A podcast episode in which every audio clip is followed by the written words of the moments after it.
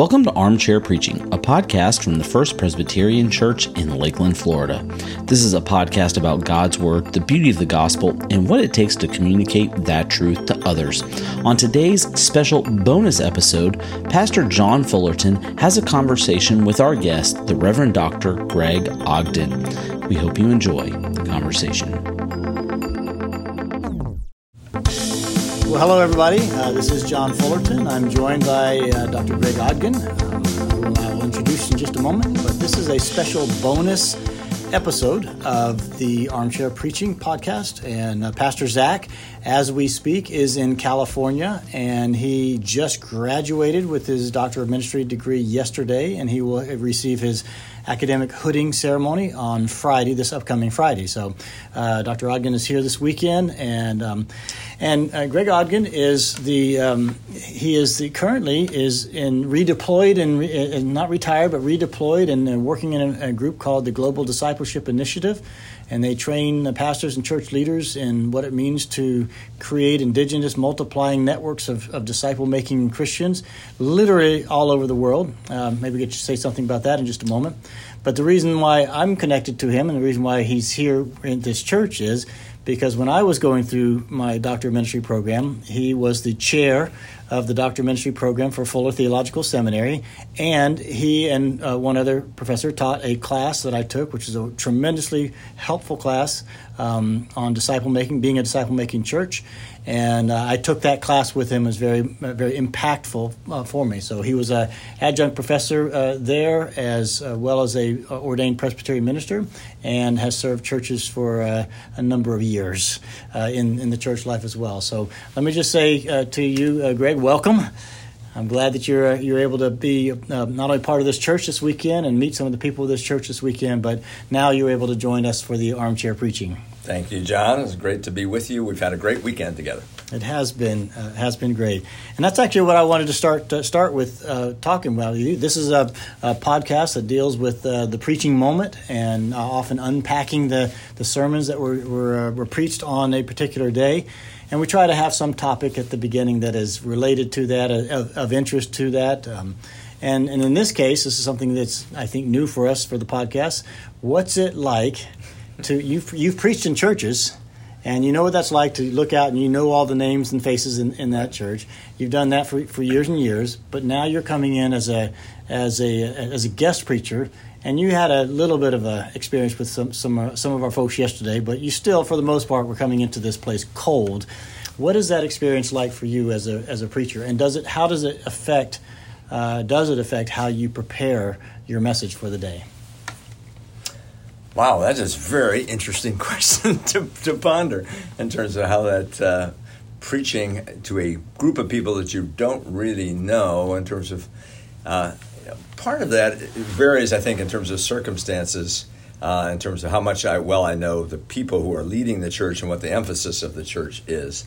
So obviously, coming here, I knew your focus was on disciple making. This is what you're committed to. You're you're leading the charge. You're out front about that. And so it sets me free to be able to speak more boldly uh, about the various topic that I was called to do. So I, I think I felt more set free in this context mm. because sometimes um, the leadership of the church that brings me there is not quite as out front or willing to own it as I've heard you own it in terms of the mission of the church being to make disciples and how we go about it. So I think uh, as I monitor myself with that and my preparation for preaching today, uh, I think I was willing to be more direct, more pushy, in a sense, um, because of uh, of your leadership. Yeah. Yeah. Yeah, there were several moments where you laid it out there for the congregation. That you said, if, if this, and you did it yesterday as well, that, that this is the job of the church. Yeah. Let's make no mistakes about it. Right and yours, you and, know, and and, uh, and you get get in alignment with it. Yeah. yeah. Yeah. And you might have you might have checked that back a little bit in in another setting. Yeah, and I I, I know when certain phrases sentences I wrote for this, I was more direct. Mm-hmm. Nice. Yeah. Nice. Well, you had an unusual day today. For even for us, it was a bit unusual because uh, we had you in the eight fifteen service, and then uh, we have two simultaneous 10:30 services. You preached at the beginning of one, and then you preached at the at the end of the of the other. What was how was that experience? Did you did you feel that, or you were just comfortable being shepherded from one place I, to the was, other? I was pretty comfortable uh, being able to move from one location to Yeah. the next, um, to be able to be at the contemporary service at, uh, or uh, the modern service, I guess it's called, uh, early on, and be able to jump right up and get in, involved in that. The contexts, of course, are very different. So.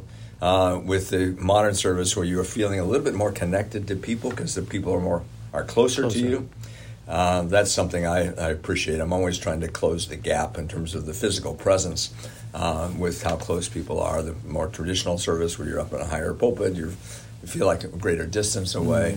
You, I feel like you have to kind of work harder at making the connection with people, and uh, you know, just you know, I don't know, extend yourself out, maybe more animated. Um, I probably was more animated in that in that context because of wanting to make the connection in the traditional service that where people are you're up in a higher pulpit, people are out there at a, at a further distance.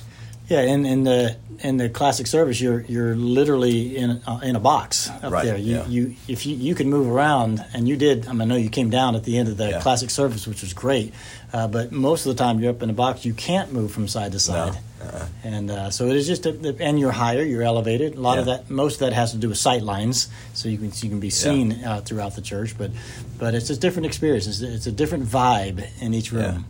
And I'm just reflecting on one other element. This is maybe a small thing, uh, but um, to, to preach without my without the robe on, even at the traditional service, is a lot more freeing for me. I don't know. It's just the, the, the physical nature of a of, of a robe in a traditional service. So the doing that in the in the modern service.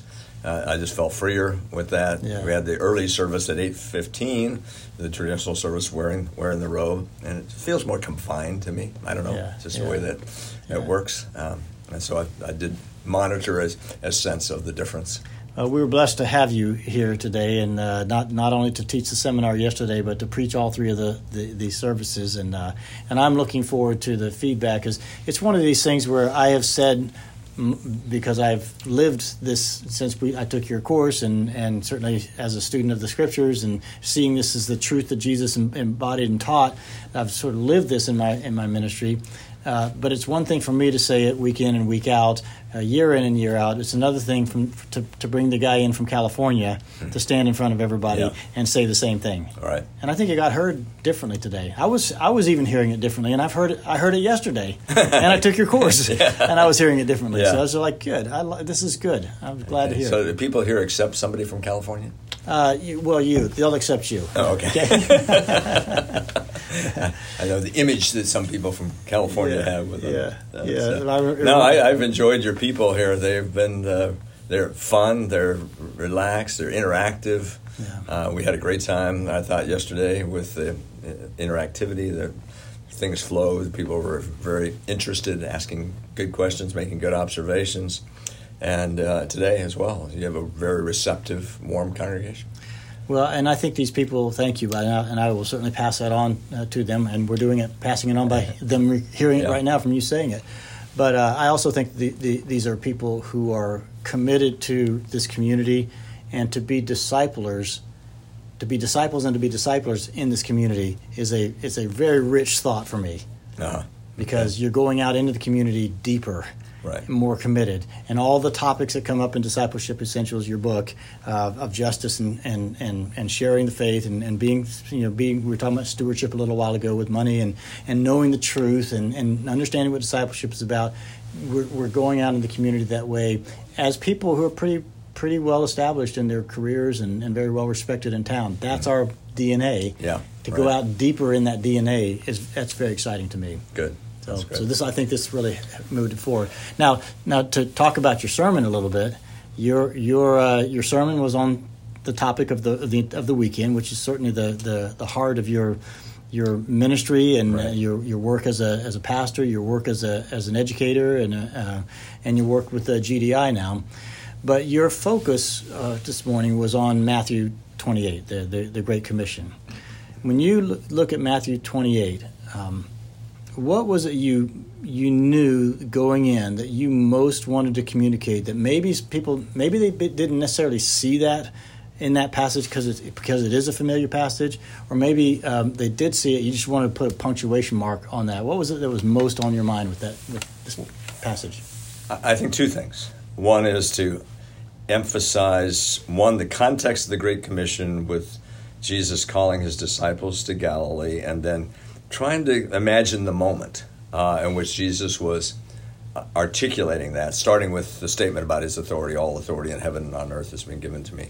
Because that, that has captured my attention uh, more in the sense of what was the response of the disciples to Jesus stating that about himself. Uh, in some ways, you could say it could have been like, um, well, of course, we know this because mm-hmm. we've seen in various incidents throughout your ministry prior to your crucifixion and then resurrection, your, the authority displayed. And so it yeah. could have been on one hand like, yeah, of course, yeah, we, we see that. But on the other hand, it's like it's such an astounding claim that all authority in heaven and on earth has been given to me that I try to visualize what the response of the disciples must have been in that moment. And I like to think of it uh, as uh, a worship opportunity, a time to fall before Jesus. And uh, how could you not hear that without and it does say they worshipped him, but some doubted.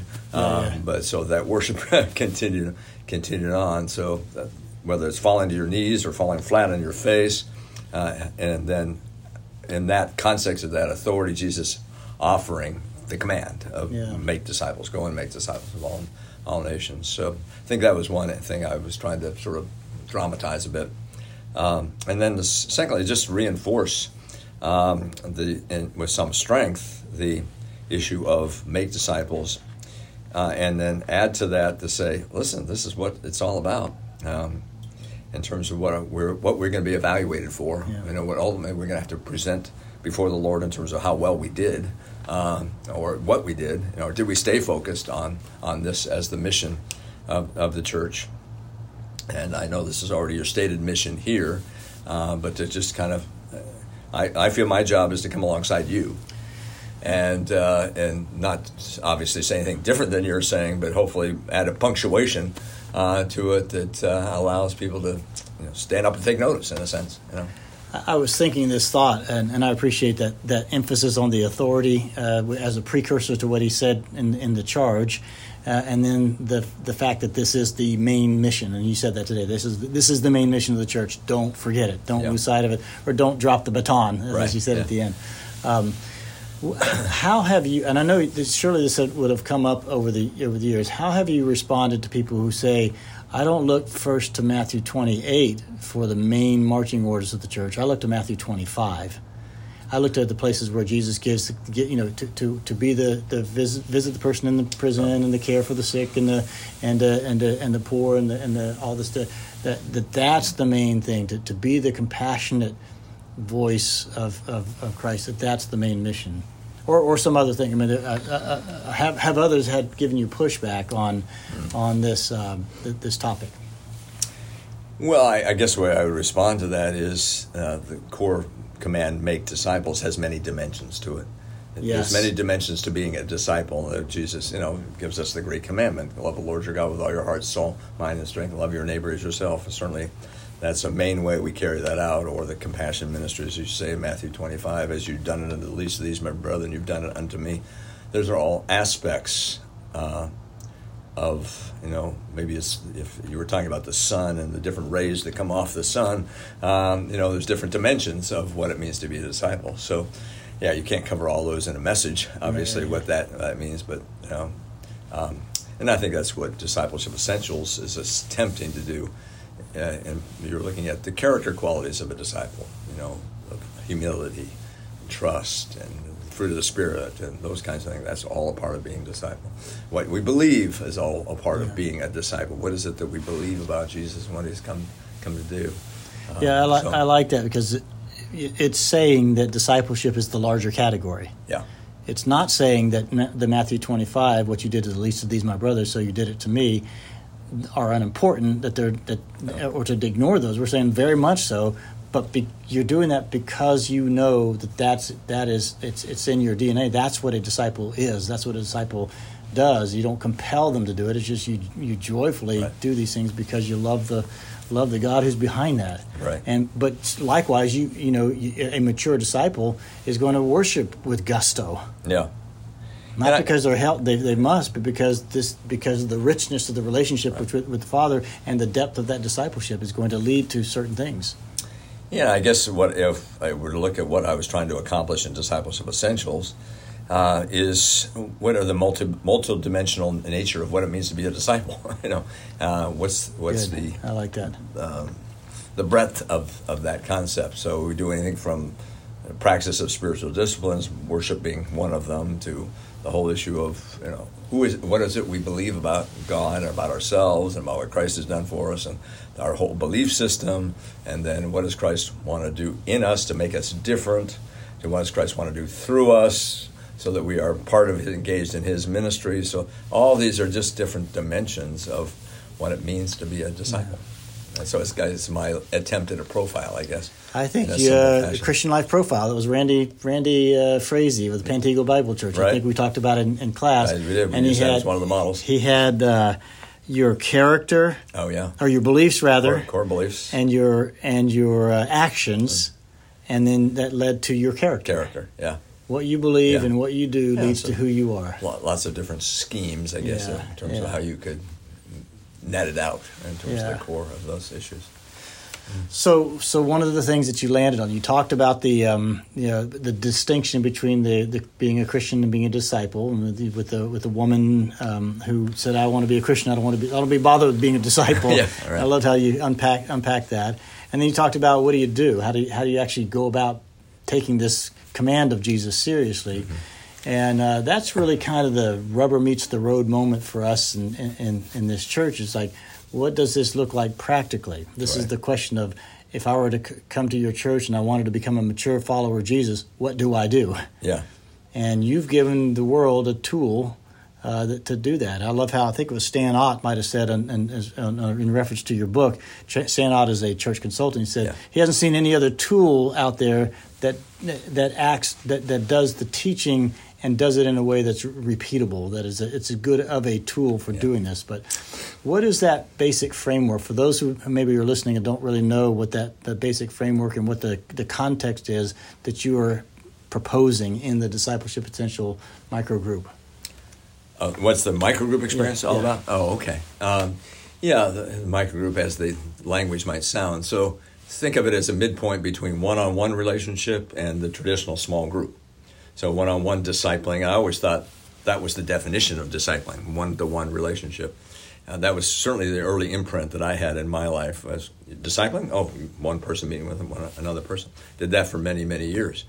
Um, small groups, usually in terms of traditional categories, maybe eight to twelve people, something like that, where you're getting together for fellowship, starting to share your life together, and, and learning to practice the one another's. And so this this smaller unit um, is the group of three or four. And I guess when I compare it to the one to one relationship, what I when I stumbled on this group of three or four, which I did, it was a it wasn't something that I thought, oh, this should be a better way to do it. No, I just happened to happened to come up on it. Uh, I started comparing it to the one to one relationship, and I thought, okay, what what did I find? Is, that what I thought the limit. I'll use the word limitations. One to one relationship. Gen, it tends to set up a authority relationship, a teacher over a student, uh, a, a mature person over an immature person. And so there's that kind of uh, authority that creates a dependency. And what I realized, uh, I couldn't get people to multiply. I couldn't, I couldn't, wasn't investing in people's lives in a way that uh, they would then say, okay, I can go do this same thing for others. And you know that old definition of insanity, right? You know, Yeah. doing the same thing over and over again, expecting different results. Well, that's what I was doing. I was kind of beating my head against the wall on this thing, like, why isn't this working? And then two things actually came together for me within a short period of time. One was this experiment with a group of three, and so I, uh, I was doing my doctor of ministry degree completion of that, and I had a, a very early version of what later became Discipleship Essentials. And uh, so we did the one-to-one relationship, did a group of ten, and did a group of three with this new curriculum that I had written up. and I was just blown away by the group of three, the energy and the dynamic, Mm. the the, Wow. it- the whole sense that it it created a circle rather than the one over another. I, as a pastor, can be in that circle and be a part of the journey with them rather than have to be the focal point and be the one who did all the feeding. You know, the, the image that I had when I was doing the one-to-one relationship was there's a you know nest of baby birds, and the baby birds have got their mouths wide open, Yeah. and, and the mother bird has to go out and get all the Yeah. morsels and drop in the Yeah, mouth and feed the birds. Like, okay, I guess tiring, you know, Yeah. after a while. And then, but if I could be a part of a group myself, and then be on the journey with others, uh, then that's just so much more life giving. You're not the focal point all the time. And then, uh, the way, if you don't mind, I'll tell a little bit of the story where Discipleship Essentials came about. Um, I was perhaps, you know, frustrated as I was just describing, but I was out jogging around the track one afternoon, as I was doing in those days, and uh, and I don't think I was consciously thinking about discipling, but I, as I was running around the track, all of a sudden I, I describe it as an arrow came out of the sky and felt like it just kind of went right through me, and one moment I wasn't thinking about this at all. The next moment, I had the format of Discipleship Essentials in my mind. Wow. And the four parts that it had ended up being, I remember going home that day. We were very close to our going on our summer vacation time. I said to my wife, I've got to write this tool. Uh, I feel a call to do this. And I said, Can you give me the mornings on, on our vacation time? Because I just want to get going on Get this it out of your head onto paper, yeah. you know, and get going on it. So that's where that came about. And so Wow. these two experiences kind of came within proximity to each other. And I felt like, okay, we've got a combination here of environment and content, put it together. Wow. So So, so we're a. Uh, th- appreciate that. I, I didn't know that that st- story either. Good to hear the backstory because I've taken, I'm around eight, nine, ten, ten groups through the discipleship essentials myself, and it's Yeah. been a, it's been a, a, a, a wonderful ride each time, and very different each time Yeah. too. Different experience each time. I talked to one of your guys this morning. Did you? Yeah. Yeah. Good. Good. Um, we are a um, a church. You've seen this in the neighborhood. You've seen the church. You've seen you've seen us uh, in person now. We're a we're a um, a, an affluent, mostly affluent ch- church, and uh, mostly white church. Uh, not exclusively affluent or white uh, church, but uh, uh, but um, I know the type. we uh, yeah we're, we're very Presbyterian and, and not unusual for us and and uh, and an 1100 member church about 800 people re- actively involved in the church and if you could just and we'll just wrap up with this question maybe today just think about your hopes for a church like this when it comes to the disciple making journey like what we could be Uh-huh. as a disciple making church. We've said our that that's our mission that we want to be a, to make and mature disciples of Jesus Christ. I think this weekend helped us kind of. Ooh, that's this. That's what that means. Did a little more digging into that Okay. this weekend. What would what can you see? What can you imagine for for a church like ours? Now, this is now for those who are listening, and for me who's listening right next to you.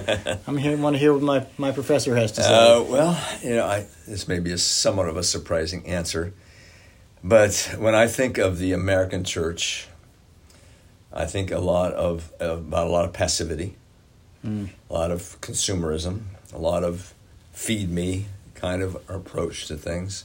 Um, you know, keep me interested. You know, that kind of. Yeah. Uh, it's all so much weight put on you and the staff to to uh, provide for things. But if people going through a discipleship group experience can be both participants and then take the next step to initiate a, a group experience themselves and be put in the forefront of that, I think that cha- moves people from being uh, consumers to contributors. It, it's a whole energy level shift. And I saw this in the church in Camarillo. Whenever I went to that church, because it had, know, maybe by the time I got there, 100 discipleship groups moving to 120, 125. The people were so excited about being involved and being able to have their own discipleship groups. It was it was so energetic and electric in terms of that. And I'm sure there was massive spin-offs to other kinds of ministries um, that that occurred uh, as well. And people would come up to me with their books in their hand, and they would they would show they they used to use these little emblems on their books. Okay, here's my first book group, and their little Yeah. stickers that they put on their book. And now now my group has multiplied, and this is who's in my book, and this is the ones this is who's in these other people's groups, and and they would be so excited to show me their involvement in this discipleship process. They were no longer waiting for somebody to pump them up. You know, okay, here we got to go again. You know, I see your football over there; it needs to be pumped up. Yeah, yeah, yeah. And uh, that. you know, pastors have to keep pumping up. You know, that kind of thing. And they didn't have to pump up these people. You know, after a while, they were just if if they needed volunteers for an event, boom, they were there. You know, if they needed money to pay off the debt of the church, boom, the money was there. Uh, and and, So- and then so you- spreading out into the community as well in terms Yeah. of their ministries and beyond. Um, so I think you know it's it's a very basic turn that occurs in somebody's life when they shift from being a receiver to a giver. Uh, uh, so and then you know once that happens, boom, it just Yeah. starts to go. Well, I can imagine this for, for, for any church in Christendom to move to, to move the needle move the needle or, or reach that tilting point where the majority of people move from passive recipients to active contributors Right. to from from receiving ministry to doing ministry from being a spiritual adult to being a spiritual parent to use ah. great words from yesterday Yeah.